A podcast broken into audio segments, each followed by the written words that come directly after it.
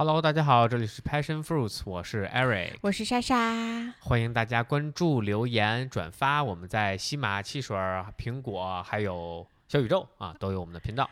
哎，今天真的是一个好日子呀！呃，对，北京终于算是呃，算是算是就解放了吧？对的，对的，就基本上所有东西都开了，然后很多地方都不用检查核酸了。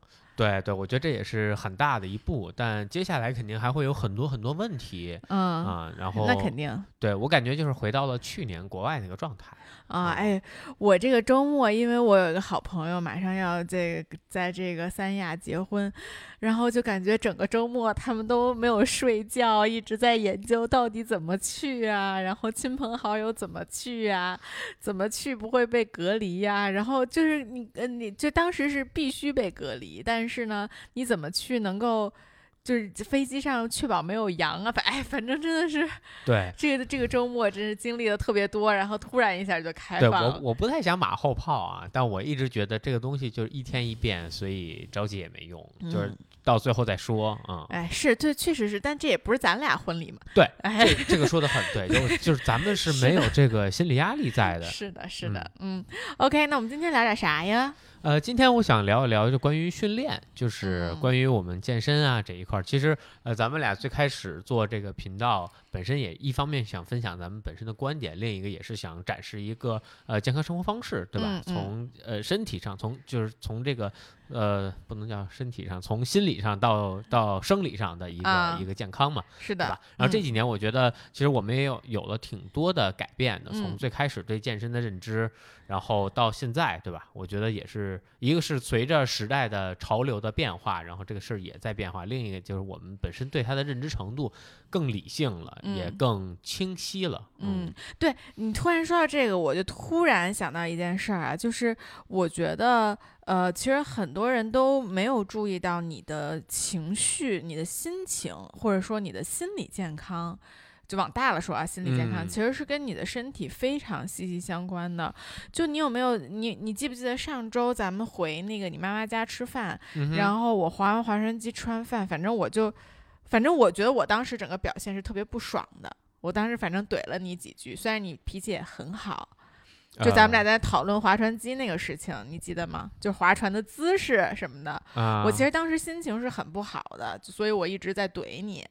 这但但但你可能也没有特别注意到，因为我也在比较压制，然后你的态度也很好，所以咱们俩没有什么火花。不是你是说你在划船的时候吗？划船之后，就咱们俩在那讨论那个身体要不要往前啊倾，你知道吗？啊就那个时候，我的我的其实我的这个整个心情是很急躁的。然后后来过了两天，我就在想那件事情，我就在啊想为什么我当时会是那个状态，就是因为我好像已经便秘了好几天了，啊，你懂吧？就是我觉得。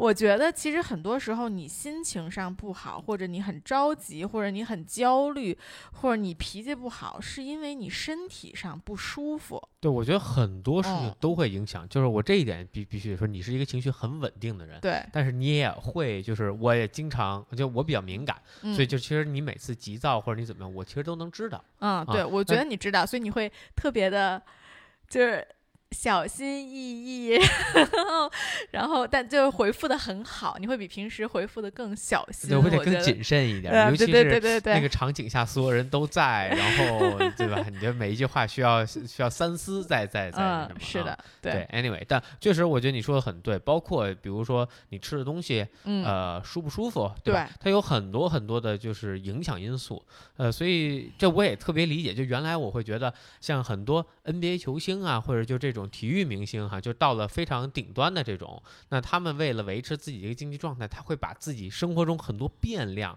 变得很小很小，每天吃同样的东西。啊然后他们有自己的厨师，你说他们要一个自己厨师干嘛，对吧？他做的东西跟外边一样，但就是为了就减小这个这个就嗯变量。啊、对，所以其实我就在想，就是很多人怀孕的时候，特别是孕晚期会抑郁啊，会就是发脾气啊，包括产后不是很多人会抑郁嘛。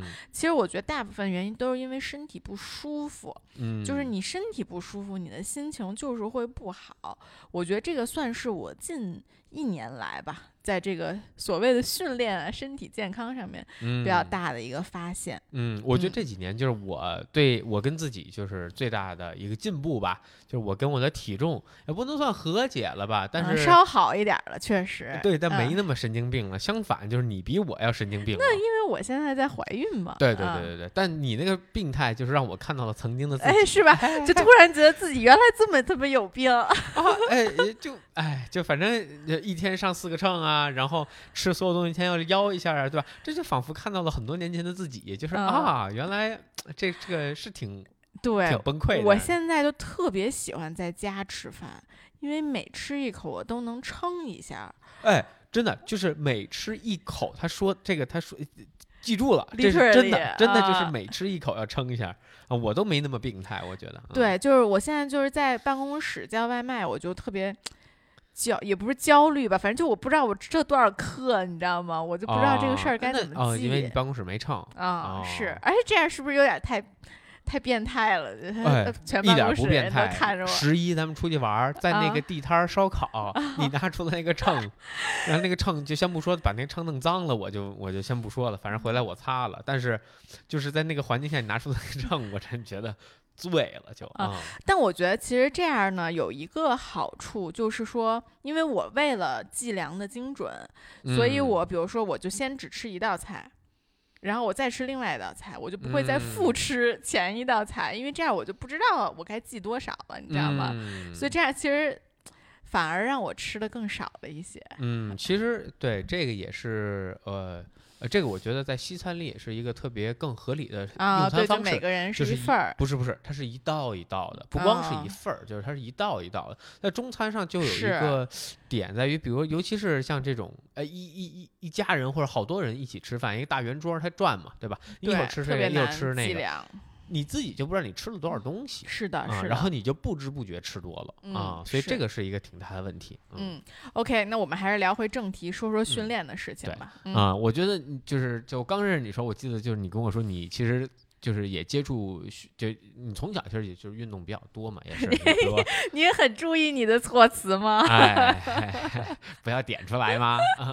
嗯，对，就你从小其实是有打排球，然后包括你在美高的时候，对吧？也是有，就是因为美高本身有很多强制性的一些运动。对，这对我那我先说一下我吧，我其实就是因为我们家家庭的运动气氛，我觉得很好，对吧？就你也知道，我爸妈。就是他们在我小时候，他们也经常出去运动，爬山啊，或者打羽毛球啊，什么都会带上我。嗯啊，所以我小时候呢，在小学就是排球队的，然后小学一直运动特别好。然后我觉得我初中三年是我可能青春期最严重的三年，就是比较叛逆，然后整个人非常的。哎，就大家都经历过青春期，都知道。所以我初中三年其实是我身体最不好的三年，就是我中考体育应该是考的巨差的那种，因为我根本跑不了步。嗯啊，然后呢，我就去了美高，然后美高就是像你说的，我们是分三个 seasons，就是三个呃叫它的 trimester 嘛，就是三个季呃叫什么呃。学期，然后每个学期是你有不同的运动，那就分竞技运动和这个非竞技运动。竞技运动就是比如说冬天就有排球啊，春天就有什么 lacrosse 啊这些东西，它是呃按季节，因为这个是要比赛的嘛，就是你几个呃高中一起比赛啊。那呃非竞技运动就是像什么攀岩啊、跳舞啊这种，就是你每个季节都有的，但是你每个季节都是要强制上一节。课的，就无论你上哪个都 OK，这个没有人管你，你上不上竞技体育也没有人管你，但是你必须要选一个，然后是在呃，如果是竞技体育呢，就是每天训练；如果不是竞技体育，就只有周三和周五去训练。对，所以呢，我其实整个我觉得我自己的训练是从高中捡回来的啊，因为当时就美高它不光是，我觉得它整个氛围特别好，而且我们高中又特别的。特就我们高中那帮白人孩子都特有钱，嗯，对，就家里那种，呃，就是他妈妈就是上我们这个高中的那种，就是就富了好几代了，等于说是这种啊。然后呢，他们的等于他们父母辈儿就非常注重锻炼。就你看他们父母就都巨瘦，身材巨好，恨不得每天跑一个半马，就都是那种妈妈，就妈妈都是这种这种样子的，所以他们整就我们学校整个的体育氛围是特别好的，啊，所以当时就算我们不去运动，我们也会去 gym，活动活动嗯啊。所以呢，其实我觉得我整个，嗯、算是健身吧。就所谓的健身啊，可能现在你不能叫健身，就但是整个健身习惯是当时就养成了，就是我觉得我每天都想动一动。明白。所以啊那时候其实也没有什么方法。其实我我今天更想聊的就是我们健身的方法，或者就是有没有体系。因为呃，你你接触的比较早，所以我不知道你们比如说在打排球的时候或者攀岩的时候有没有一个体系去做嗯这个事情。我觉得当时训练可能都没有这个想法，嗯，就是我觉得我，因为咱们两个开始健身的目的是不一样，你当时是为了疗伤嘛，啊，对吧？对对，对，所以你，我觉得你可能从开始的功能性就会比较强一些。我其实，你说女孩为什么健身？那不就因为觉得会身材会好一点嘛，对吧？啊会瘦啊，身材会好啊。其实我当时也就是这些目的。所以你让我回忆说我们排球队有没有方法，我觉得肯定有，但是我不知道。你懂吧？就是我觉得教练肯定是有方法的，就包括怎么热身啊，怎么怎么样啊。我觉得得他们肯定是有一套方法的，只是说我当时就是教练让我做啥我就做啥，然后但我也没 get 到到底什么意思啊啊。但反正呃，从高中到大学四年吧，我觉得这七年的时间，我其实都有坚持在健身，但是我的健身就是仅仅停留在做。NTC 和非常非常小重量，就是我都不会去做深蹲、硬拉这些姿嗯势，就我只是去做一些比较小重量、比较小肌群，可能比如说做做飞鸟啊，你懂吗？就是练嗯肩的时候做做飞鸟，或者是就是做一些 NTC，就我跟 NTC 绑定了七年。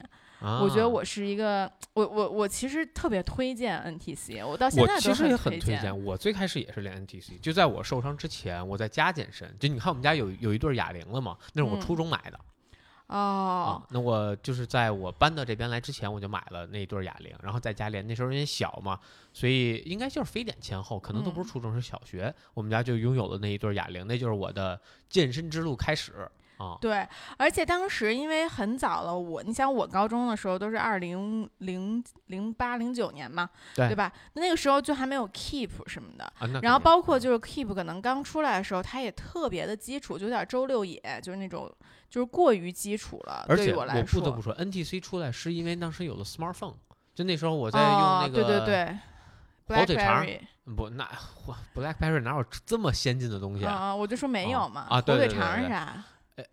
一个叫 HTC 的一个手机公哦司，然后它最开始是做是是是安卓，它最开始用的安卓，哦然后跟那个苹果就俩人打的有有来有回的。嗯我是在那上下载了 NTC，、然然后我开始用的。对对对啊，NTC 如果大家不知道的话，就是 Nike Training Club，就是耐克下面做的一个训练的这么一项很挺像 Keep，但是我觉得比 Keep 就我现在其实很久没用了啊，但是我当年就会觉得它分类分的特别好，因为它有不同的难度，对，呃然后它还有不同的 focus，而且特别魔性的声音，I'm pause。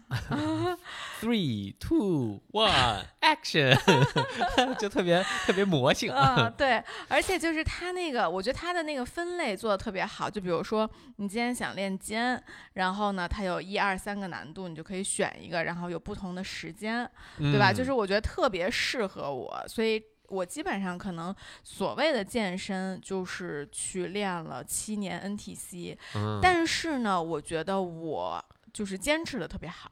就是嗯我当时在高中和大学，呃，其实高中我记得不是很清了，但大学我就是有基本上坚持一周去练很多次。啊，可但可能每次呢，虽然时间不长，可能就练个半个小时的 NTC，但是我都有活动。嗯啊但那时候就是已经有分化了嘛，就是有，比如说我有计划，就今天就我每周要练什么，然后这样的计划呢没有，就是每次去就选一个想想练的。对我可能就是，嗯，可能有一点儿计划吧，因为可能 NTC 上本来可能就五个大类，那我就是每个练一个，然后看今天的状态是练难一点儿的，还是练简单一点儿的。哦，然后呃，可能后面呃之后大三、大四还有加瑜伽，就是后来有练瑜伽嘛，嗯啊，所以就是这样。然后就是我觉得很多如果留过学的人都能理解我。我高中是女校，倒还好。呃，就到了大学之后，就是这种男女混校之后呢，你到了力量区，你就会发现全部都是那种特别壮的那种男生。啊，就特吓人，你知道吗？所以其实我觉得大学我对健身的了解肯定是慢慢增强了的，但是就是因为你不是那么懂，你觉得自己没有那么懂，然后你也不敢去那块儿，就人家拉这不是两百公斤，我过去拿一空杆儿，跟然后跟人玩儿，就我我就就有点不好意思。啊、所以这个我觉得也是为什么我大学没有说所谓的去认真做力量训练的一个原因，就是因为就害怕啊，intimidated 对，就是呃，或者就是说，因为没有一个人带我，啊，嗯，对吧？就是我也不知道我做的对不对，然后那边又就就就是有点 intimidating，就在那个、那个那个范围内，嗯。啊、是的，对，所以我其实，嗯、包括你刚认识我的时候，其实我整个身材都是比较纤细的，对吧？就是没嗯。有什么大的肌肉块儿，哦、嗯，你想说现在也没有？没有吗没有，我没说啊，我没说，对，但就是完全没有任何的力量训练吧，嗯，我觉得。嗯是但是我记得一个很明显的差别，就是我不是说我初中基本上就没怎么训练吗？嗯哼，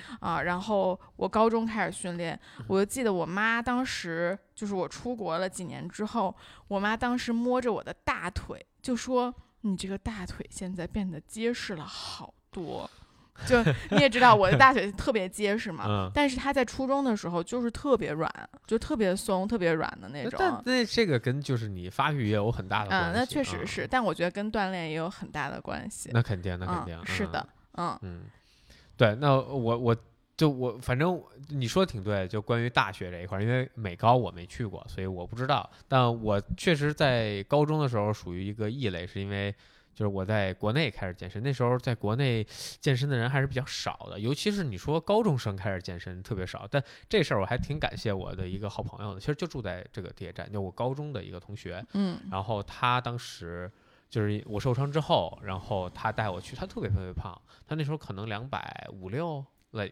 就可能就未知的一个体重，就因为已经超过了当时我们学校的秤，所以他带我去的那个健身房，他特别的有毅力，就我觉得那个人真的特别的厉害，然后他后来减的特别多，减的特别特别多，然后我记得高中毕业，因为我高中没上完嘛，然后他我记得他高中毕业的时候应该也就一百八九。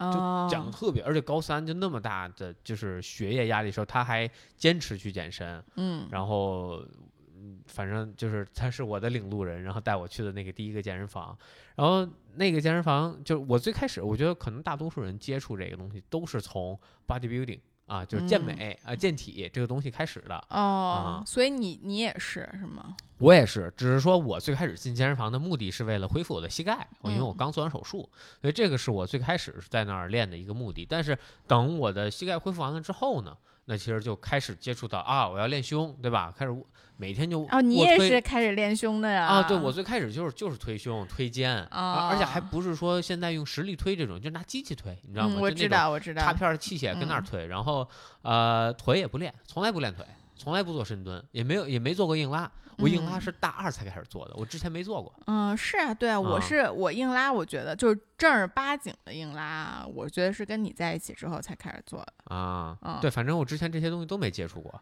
然后就跟那儿瞎练，然后每天练胳膊啊，什么嗯飞鸟儿，对吧？你看啊飞鸟简直就是被我们两个嘲笑的哎一个初级这个动作。对，然后做代表做那个助力引体向上、下嗯拉机械，就这就就就就练。对对对，我觉得确嗯实是，就是我觉得就是所有人。反正我见过的也是，那你第一步呢，一般就是你看刚入健身房，特别是姑娘想做这种 bodybuilding 的，可能第一步就是做 NTC，对吧？因为嗯因为我觉得一部分是因为这个器械区很 intimidating，有很多嗯这个男的很壮，然后在那儿练你也不敢去啊。然后那第二步可能就是因为你也不知道该练点啥，对吧？你就觉得有一个人带着你，NTC 起码有个人带着你在那儿练，然后他告诉你练这个就是是吧，就是有增臀围的，对吧？嗯，你就觉得很有道理。那第二步呢，就是去练固定器械。哦，确实嗯是，就是因为固定器械其实跟 NTC 是一个道理，它那个图上画的很简单，它告诉你你做这个动作，你就是练胸肌，哎，哎，对吧？所以大家都会第二步就去练固定器械。我也是，我觉得我在我在这个大学也会去推一推固定器械，偶尔啊，就是这种推胸的呀，这种机器我也会用。但是所有的这种更开放一点的机器，比如说那个，嗯、那是杠铃，不是那绳儿，那叫什么？那个龙门架。对，比如说龙门架，我可能当时就不太会用，就是需要这种更 creative 或者对你对你对自己身体控制更强的东西，我当时就都不太会用。嗯，是的，反正然后到了美国之后，就是我其实是大一也在断断续续练，然后现在想想那时候，我觉得自己就完全可以说是没有在练，因为那时候我所有旅游的时候我都不健身。就我觉得这个事儿怎么可能？我一出去一周两周，对，这可以可以完全不练。这个 Eric 前两天跟我说，说我回想起来，我大一当时居然出去旅游可以不健身。我说这就是一个正常人的生活，真的特别可怕。我当时 开车从 Ohio 一直到整个玩玩美东这一溜玩完了，我中间就练了两次，我记得特清楚，在 Boston 练了。练了两，而且还不是那种特别就是不行了要去练，就是就顺便练一练那种感觉，对吧？十五分钟、二十分钟，然后就结束了。正常人的生活啊，啥也没动，然后就就结束了。不像现在，就每次一出去，就最焦虑的点就是健身房，健身房，健身房呢？健身房在哪？我先先去看一眼健身房。我现在都出去前先查好了哪有健身房，多少钱，然后都打完电话，能不能 free trial 或者买这 single pass，然后我再去。是的，太可怕了。对我们，我们这上一次去西双版纳，当时特别好玩。我们的那个，我们有一对朋友是提前比我们提前到的。嗯。然后呢，我们下飞机就跟他们说我们到了，在去酒店的路上。然后那个那个男生就去健身房了嘛。他说：“我猜你就会先来健身房。”对，在健身房看见我的时候，他说：“哎，我就知道你第一站是这儿。”是的，嗯，对，然后呃，到了美国之后，其实整个对健美就有了更大的一个认知。就从大二开始，我开始做分化训练了，嗯，就分得很清楚。我周一、周二，而且一般周一对吧？这是推胸啊，就是全呃全全球推胸日啊，那一天那所有的卧推架都都都拿不到。啊，然后一般，然后胸、肩、背、腿，一般就这四个四个部位，然后可能还有手臂和腹放一天，然后就这样去做，然后不停的这么循环。其实我在这里边循环了很长时间。对，包括咱俩刚认识，你大概也都是在这个循环里面。哎，没错。但其实你认识我的，就是你认识我的时候，我已经加了很多功能性训练了。但在那之前，就比如说我就是可能就卧推啊，然后腿的时候可能也就是就踢踢那个那个就叫什么，就是 leg。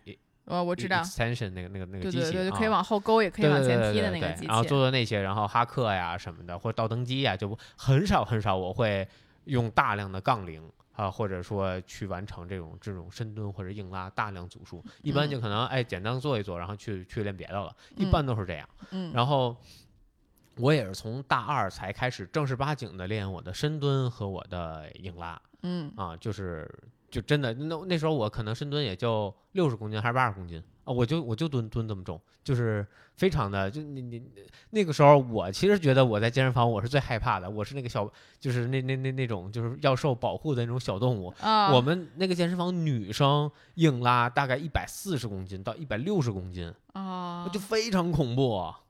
是是，确实是我们那儿也有女生这样，但就反正就无论如何，在那儿的人都很厉害，这就是问题。男生我们都不敢看啊，那那对，但就对，但确实就是在他们的一些指引下吧，然后包括就是我们也会聊一聊，因为。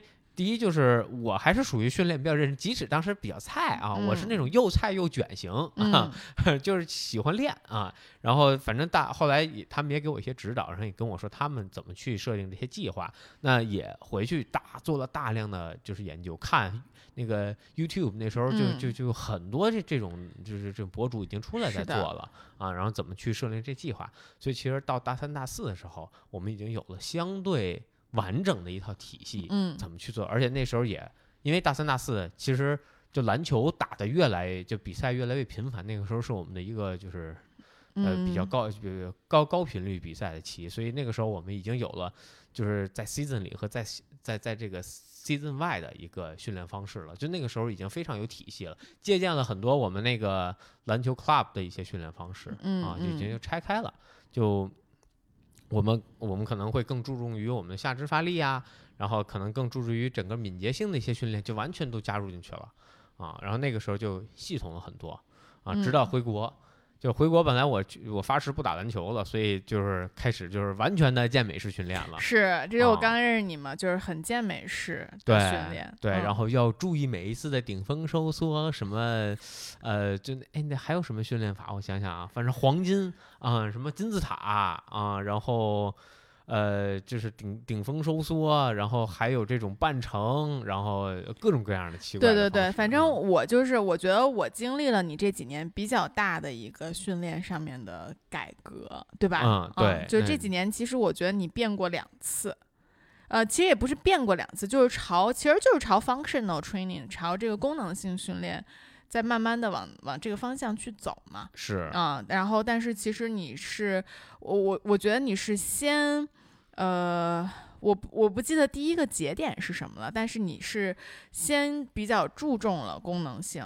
比如说你当时就会我，因为我是跟你一起训练嘛，对吧？那我就一开始就先学你的健美法，对吧？对。然后我开始健美了之后，我就发现 Eric 老在说我说你不要老做这种单一肌肉的训练，对，这没有用。然后我说，哎，这不是你教我的吗？怎么现在又没用了？对，其实对这个其实是挺大的一个改变。可能在一八一九年的时候，我做了这个第一次的一个转变，就是当时是为什么？有什么契机啊？我其实没有想到嗯一方面就是那时候重新在打篮球啊，就觉得自己不行了，老了。哎，我特别明显啊，就我在一八年的时候，我美国的一个队友啊，他回中国，我们俩打了一场单挑。原来我们俩可能五五开，那次就是被碾压，就完我体力完全跟不上，而且那个李杰啊，那个我那学弟，第一次跟我单挑的时候，我完全跟不上他，就差到这个程度。嗯啊，然后我觉得哇。我白练了，我是老了吗？嗯啊，我就有一个很大的一个疑问。所以在那之后，我其实加入了，而然后另另外一点就是那时候也做了更多篮球方面的一些研究，就更明白了哦，其实篮球训练跟跟这个健美训练它是完全不相关。你练所有健美训练是不能转化到你篮球的这个这个运动上。我觉得其实练所有的健美训练，就像其实桑炮，我觉得我舅舅说的是很有道理的。我舅舅就总总鄙视他儿子，就我表哥的健美训练，就说你这都没。用什么什么？你看人家搬砖怎么怎么怎么地之类的，就我觉得其实所有的健美训练，其实在生活中可能都是没用，它就是为了美，它就是为了穿衣服好看。人家是为了脱光了好看，不是为了穿衣服好看。对对对对对对，是的，是的，没错。所以就是当时我发现了这个问题，我做了一些很多转变。因为最开始我是做了很多。就是单关节的运动，那比如说像这个椅子上的这个这个腿腿腿屈伸、臂屈伸，对吧？然后包括飞鸟，飞鸟，对吧？然后包括这个哑铃的，就可能像这个史密斯的这这这个这个这个卧推啊什么的，用了很多这这样的一些动作。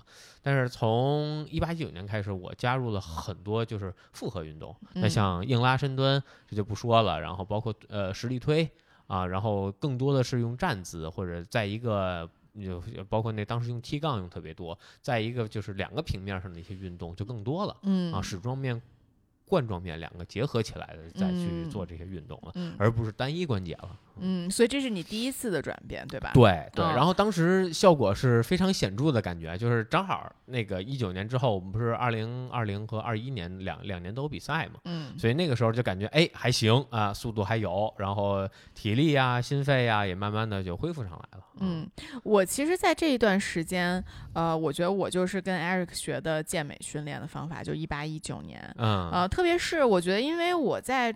准备咱们俩婚礼的时候，我肯定是非常健美式的训练。就当时就是为了说我穿这个婚纱怎么好看。就比如说我当时试那个婚纱，我觉得就两个点啊，一个是两三两三个点吧，反正一个是我背部的线条没有那么好，然后特你不要这个半笑不笑。我想起了当时那个那是就你还问我说你看到我这张照片的大圆了吗？对，然后另外一个就是，我觉得，呃，我我其实总体来说手臂算是挺紧的一个人，就我不是那种特别容易有掰掰袖的人，但是我会觉得我的肩部后侧的那个肌肉，就肩部后侧是有就是有有肥肉的，嗯，但是那个婚纱其实是会露出那一块的，所以这是我在婚礼之前非常着重训练，然后包括胸，因为我的胸如果胸肌不够不够好的话，我又瘦，就特别容易有骨头，啊，你知道吧？对，所以这个是我在婚礼之前非常认真的训练。那这些训练都是啥呢？就都特小肌群，特健美，啊，特。对对对，然后当时那个这个 Eric 就特别瞧不起我，就说你你怎么才练这种没有用的训练？就当时你已经变了，但我还没有变呢。其实对，啊，然后你再下一步变，其实我觉得跟奥运会吕小军关系很大。我不知道为什么，我不知道是不是之前你就有一些想法，但是我觉得从那以后你就对举重，呃和 CrossFit 会更感兴趣了。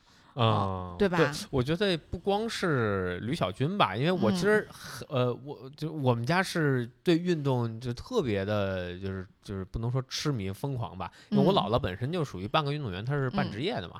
然后我从小就被就看这些节目，什么大力士，我才想起来，我小学看大力士比赛，嗯嗯啊，然后这个举重和挺举、抓举，很早我就知道这些东西。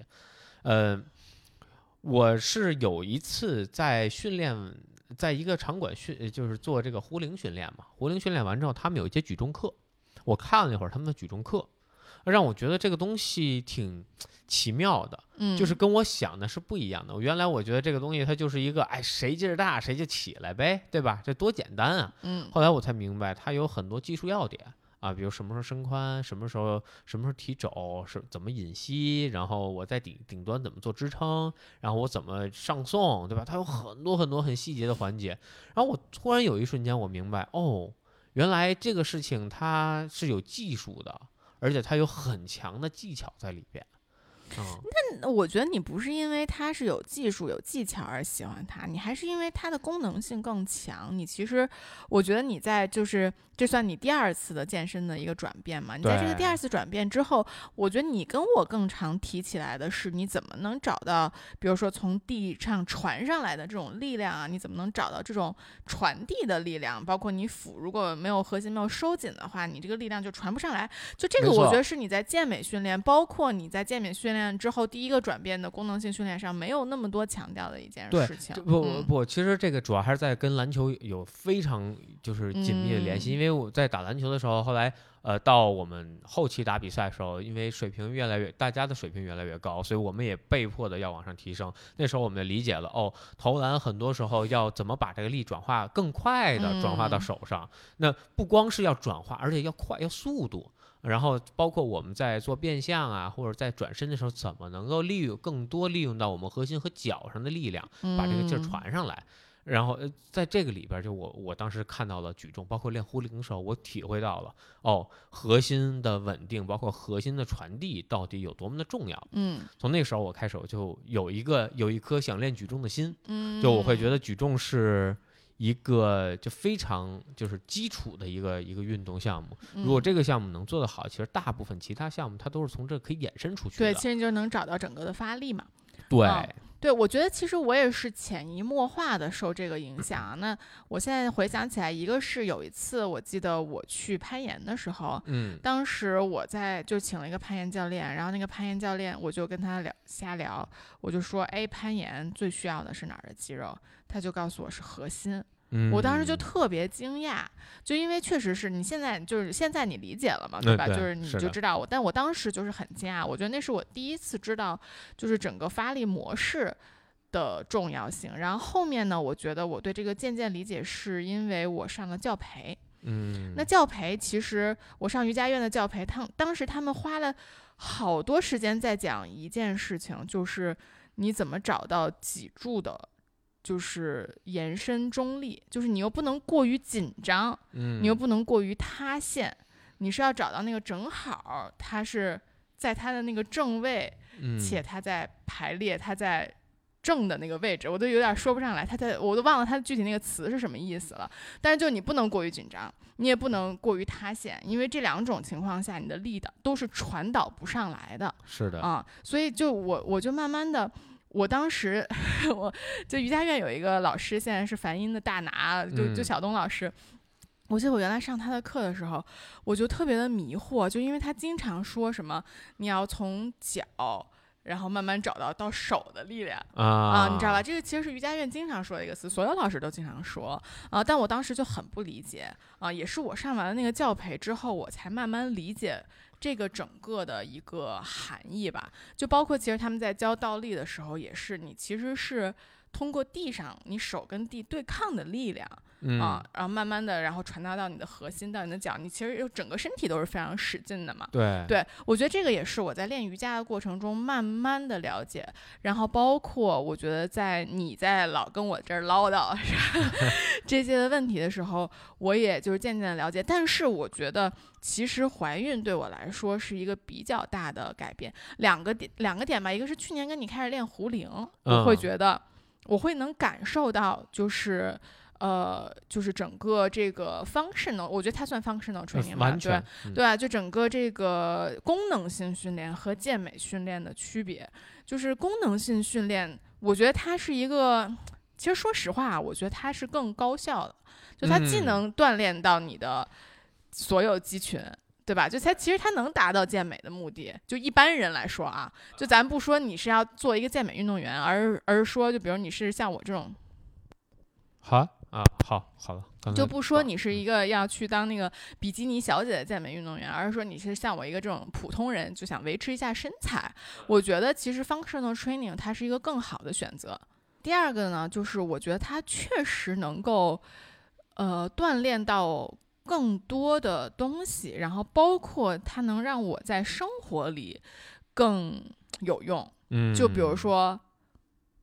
抬箱子，对吧？就真的是，就是因为你找到了那个发力的点，包括其实现在，呃，我就是我觉得我都怀孕，我都这个已经八九个月了，但是我还在什么拆快递呀、拿快递啊，呃，包括就轻轻的搬一些东西啊，其实我都没有觉得特别的。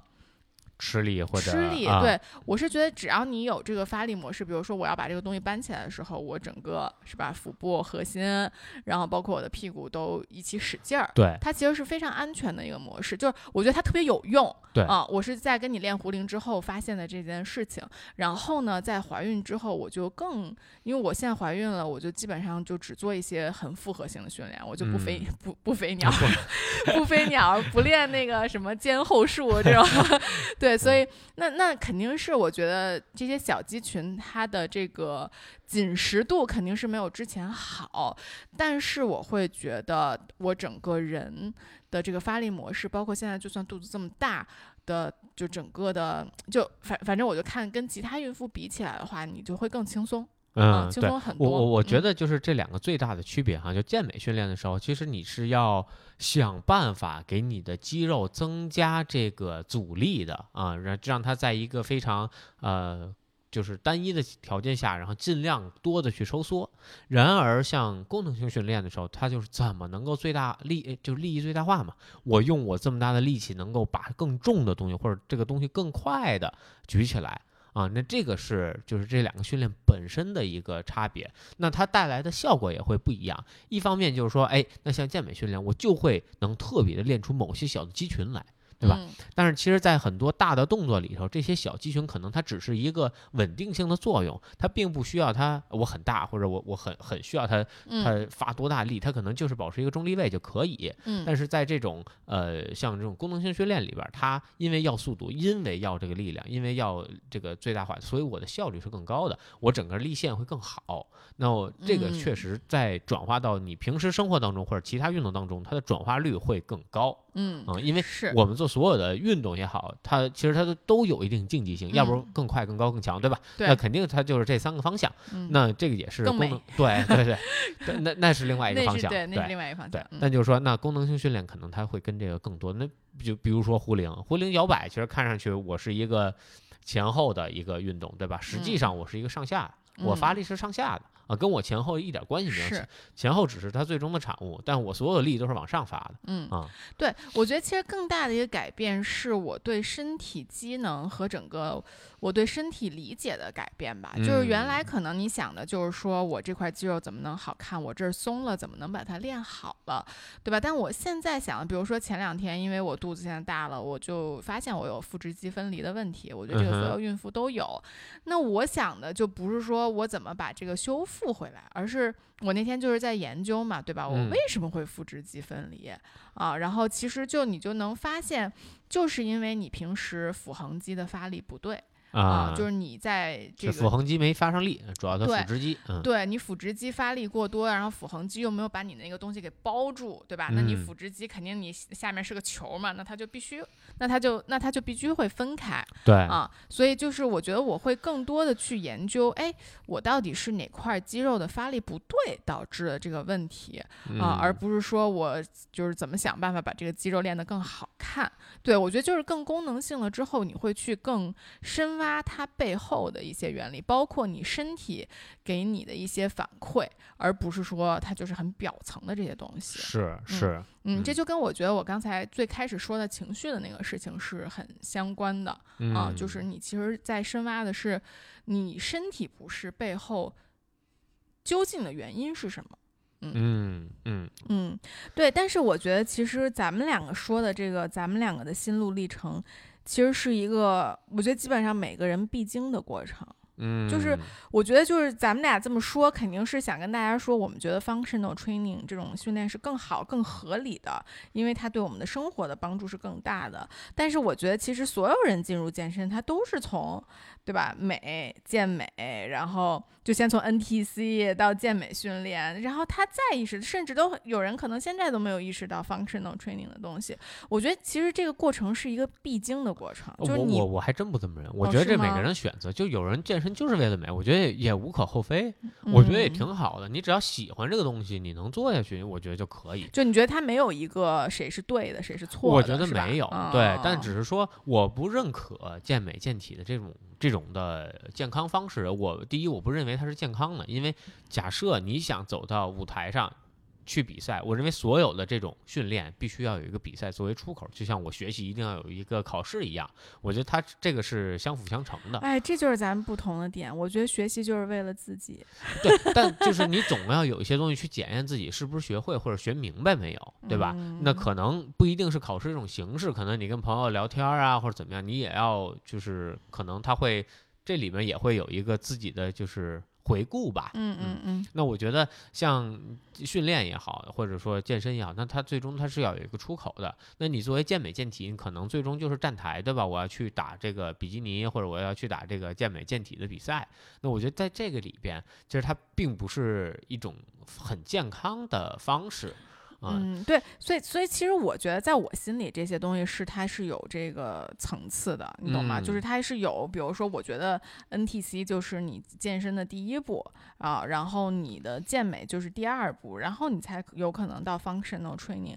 就是我觉得所有，就是所以在我心中它是有这个高低贵贱之分的，你懂吧？就因为我觉得，就就算如果你是一个这个。进来就入到了 functional training 的人，也肯定有这种人。那上来我就上了用用，就是练了 CrossFit。那 either 是我对 CrossFit 的了解程度非常高，让我已经瞧不起了健美和 NTC 的人；或是我还没有意识到，我可能哎，说不定过两年我又回去练健美了。然后哎，我发现这个健美好像确实是不太行，所以我又练了 functional training。就所以在我心中，它是有一个阶梯的，就是我觉得，呃，在大家对这个。事情更了解了之后，都会再往上走一步。嗯，我我我我是完全不同意你的说法的。就我觉得，就行行出状元，就健美健体有非常非常强的运动员，而且这种强是一般人你绝对做不到的。但但我说的不是运动员，就是我说的不是参加比赛，我说的就是大家，对，就是老百姓，你知道吗？我明白。就是你不是为了参加比赛，就像你刚刚说的，那如果我去为了参加健美比赛，那当然健美在我的心中就是第一的，我这就是我的职业，这就是我的追求，对吧？那是不一样的点。但是我是觉得，就是如果你是为了身体健康，你是为了一个身材好看去健身的话，以你这种目的，就是你没有一个参加比赛的目的的话，我觉得在我心中这些是有高低贵贱之分的啊。嗯，OK，好吧。但反正我觉得我说这些东西呢，都是非总体来说非常肤浅，因为我练的确实比较少，对吧？呃，我觉得你可以跟大家最后 share 一下，你从健美训练到现在比较偏 CrossFit function functional 的这个 training 的整个的不一样的计划。比如说你在健美训练的时候，你是怎么安排的？当时对吧？你可能是一天什么一天什么，然后你中间有没有一个过渡的计划会是什么样的？然后你现在的整个训练计划又是什么样的？对，我觉得大体上来说是这样。我在健美训练的时候，完全就是分化的嘛，像我说的胸肩背腿，然后可能胳膊跟腹放在一天。对，你就多久没练胳膊了？现在？呃，可能两细胳膊，可能两三个月了。对。然后包括腹我也没再练过了啊。是的。然后当时肯定是在健美里头肯定是完全分化的，我可能肩可能就要有五到六个动作，然后去做肩，然后胸可能也是比如呃平板啊，然后上斜呀，可能哑铃、杠铃都要推。那我现在可能只做杠铃啊，这是。最大的一个变化就在于这些东西上，嗯，然后当我到就是做了一部分转变的时候，其实我加入了很多其他的元素，一方面就是我把所有单关节运动。基本都给砍掉了，而且你基本上把所有的固定器械都砍掉了。固定器械我是肯定，就是就是从我到了就一部分的这个这个就是就在中间的那个，我基本已经就都砍掉了。对对对，是的，是的。啊，那我就更关注于这这个哑铃、杠铃的一些使用。嗯。然后那时候其实加入了蛮多元素的，一方面就是像我那个六那个六角杆儿。啊，那个那个硬拉啊，我会加入这样的东西，包括像踢杠啊什么的，更包括弓箭步什么的，对吧？对，呃，弓箭步还好，其实这个从头到尾一直都有做，它还是个很黄金的一个训练动作啊。但是计划安排上也有了很大的改变，我就变成了上肢下肢啊，就不会做详细的分化。那比如说我今天可能我推胸的时候，我可能会练一些背。嗯，我同时推肩的那天，我可能还会再强化一些我的胸或者背某一个某一个很细分的一个领域，就没有细细分到那么细了，已经是成一块儿一块儿。你本来是这个，本来是那个卖猪肉的那个，对是吧？小条儿，然后现在已经变成上半身、下半身。对对，你要前啊，对，没错。然后另外一点呢，就是也是因为上肢下肢我分呃分成了这样，所以我腿的训练频率一下就上去了。啊，那我从原来可能一周，对吧？我只排一天腿，嗯，我现在一周可能至少排两天啊。这个腿的训练，可能一次是深蹲，一次是硬拉为主，然后再加上一些其他辅助的一些项目啊，一边这样。那现在呢，就是感觉每天都在蹲，啊，我可能我现在训练，因为现在以 CF 的训练更多嘛。那首先我是有举重的，我要练我举重的动作抓。啊，抓举翻呃翻挺啊，这是一套啊。另外呢，我要做我的前蹲后蹲，然后硬拉，这是这你看这这全是腿的。对，我觉得这就是很符合生活嘛。你生活里就是你每天都在用腿啊。对，而且就是你大量的刺激核心。其实我在去年就是打就不打篮球了之后，我的腰一度细了，就我的核心一度就已经就是掉了很多了。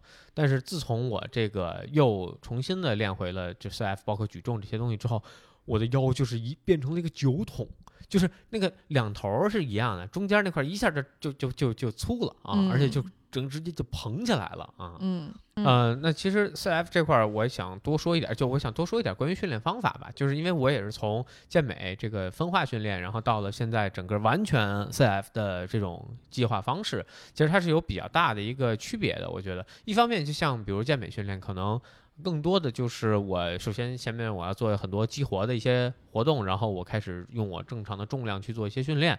我可能今天练胸，我就一直都练胸，然后我要尽量的让自己力竭，我要尽量让自己有一些酸痛感，对吧？那其实练 CF 之后，我发现就是我不需要酸痛感。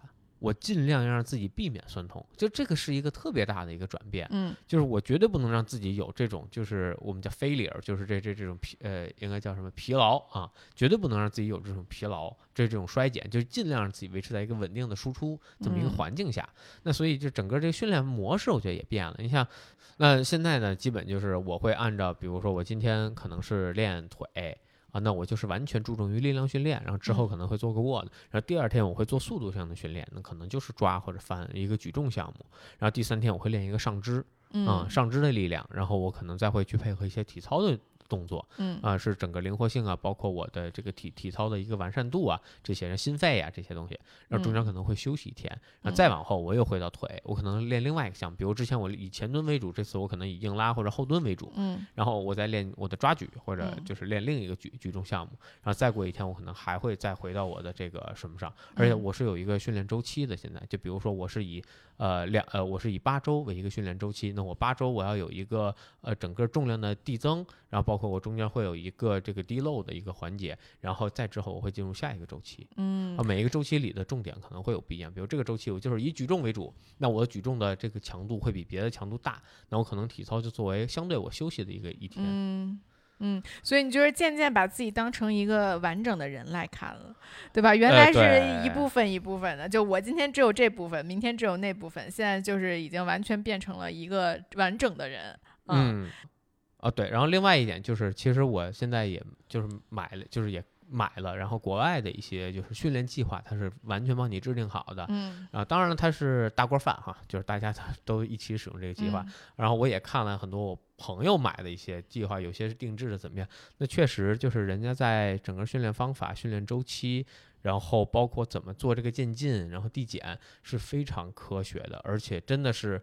就是很大的一张图，就是你单纯看一周一个月，你是完全无法理解这个训练的。嗯，它可能真的是以四个月到六个月为一个周期。嗯，是，其实就是就是你把它看得越来越大了嘛。你原来就是嗯觉得、是吧？就我今天练胸，今天胸就得大，然后是吧？我晚上就得去游泳，对，去铺 party，对吧？就这，种感觉。但是你现在更多的就是我在这八周里，我怎么把我的身体的某个力的传导做得更好。对对，嗯嗯。再一个就是，其实呃，整个从这个训练计划上安排，其实它分了一个叫呃叫 bio efficiency，然后叫呃叫 neutral efficiency，然后 muscle size，分成了三个层面。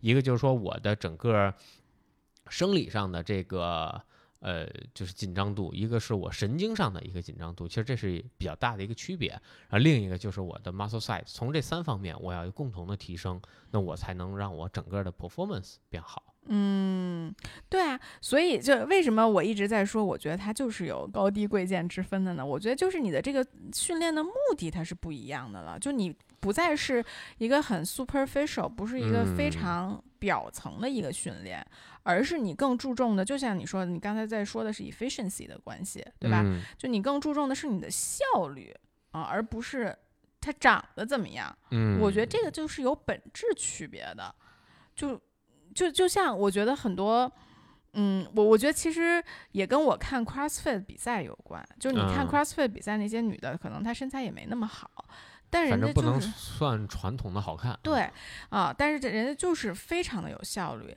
那其实我觉得这个就是我所谓的这个健，就是 NTC 健美到 functional training 的这么一个排序的关系，可能就跟你呃跟自己的体重和解是一个道理。就是你懂吧？嗯就是我一开始就我只会节食，呃，去减肥。后来嗯我发现，哦，好像有这个卡路里的这个缺缺口儿这个东西，其实我也不用去节食，我只要保证我有卡路里缺口就好。然后后来你会，你你再会发现，哦，其实你吃的有营养，且你能保持这个卡路里缺口是更重要的。呃，对对吧？就我觉得它还是有一个循序渐进的过程，而且我觉得这个过程是必经之路。哦、就是啊我觉得如果现在我们在跟一个呃做 NTC 的姑娘说，你得去做 functional training 了，就像你当时天天跟我说，说你不要做这个，这没用，你做飞鸟什么对吧？啥都练不着，也找不到发力模式。我当时觉得你傻逼，对吧？你这傻逼，对。所以我就觉得这就是一个必经的过程，就是你必须是你经历过了什么，比如说你经历的是这个篮球，对吧？嗯你打篮球的时候的整个状态，你会发现，哎，健美训练原来没用啊，嗯然后你才会有这样的转变。那我可能是，比如说我经历了怀孕，或者我经历了什么，我会发现，哦，原来健美训练是没用的。啊、我才能有这样思思维上的转变，我才能去认识到一个更高层次的锻炼方式吧。我觉得，嗯嗯嗯 OK，那我们反正今天就这么多，然后我也很欢迎大家跟我们分享一下大家整个训练过程的演变吧。因为我们其实还比较，我觉得我们比较窄，咱们俩练的大部分还是健身方面的东西。其实。我觉得这个像什么跑步相关的呀，是吧？这个对，那其他相关的，其实咱们都没有练啊。对，所以我觉得就是你在练其他的东西的时候，肯定我觉得也会有一个这样循序渐进的发展的方向。嗯，就我觉得应该还挺有意思的。是的，所以欢迎大家跟我们分享一下大家的一些想法。嗯，还有你们有趣的故事。嗯，OK，那我们今天就这样。好，我们下期再见。嗯，拜拜。拜拜。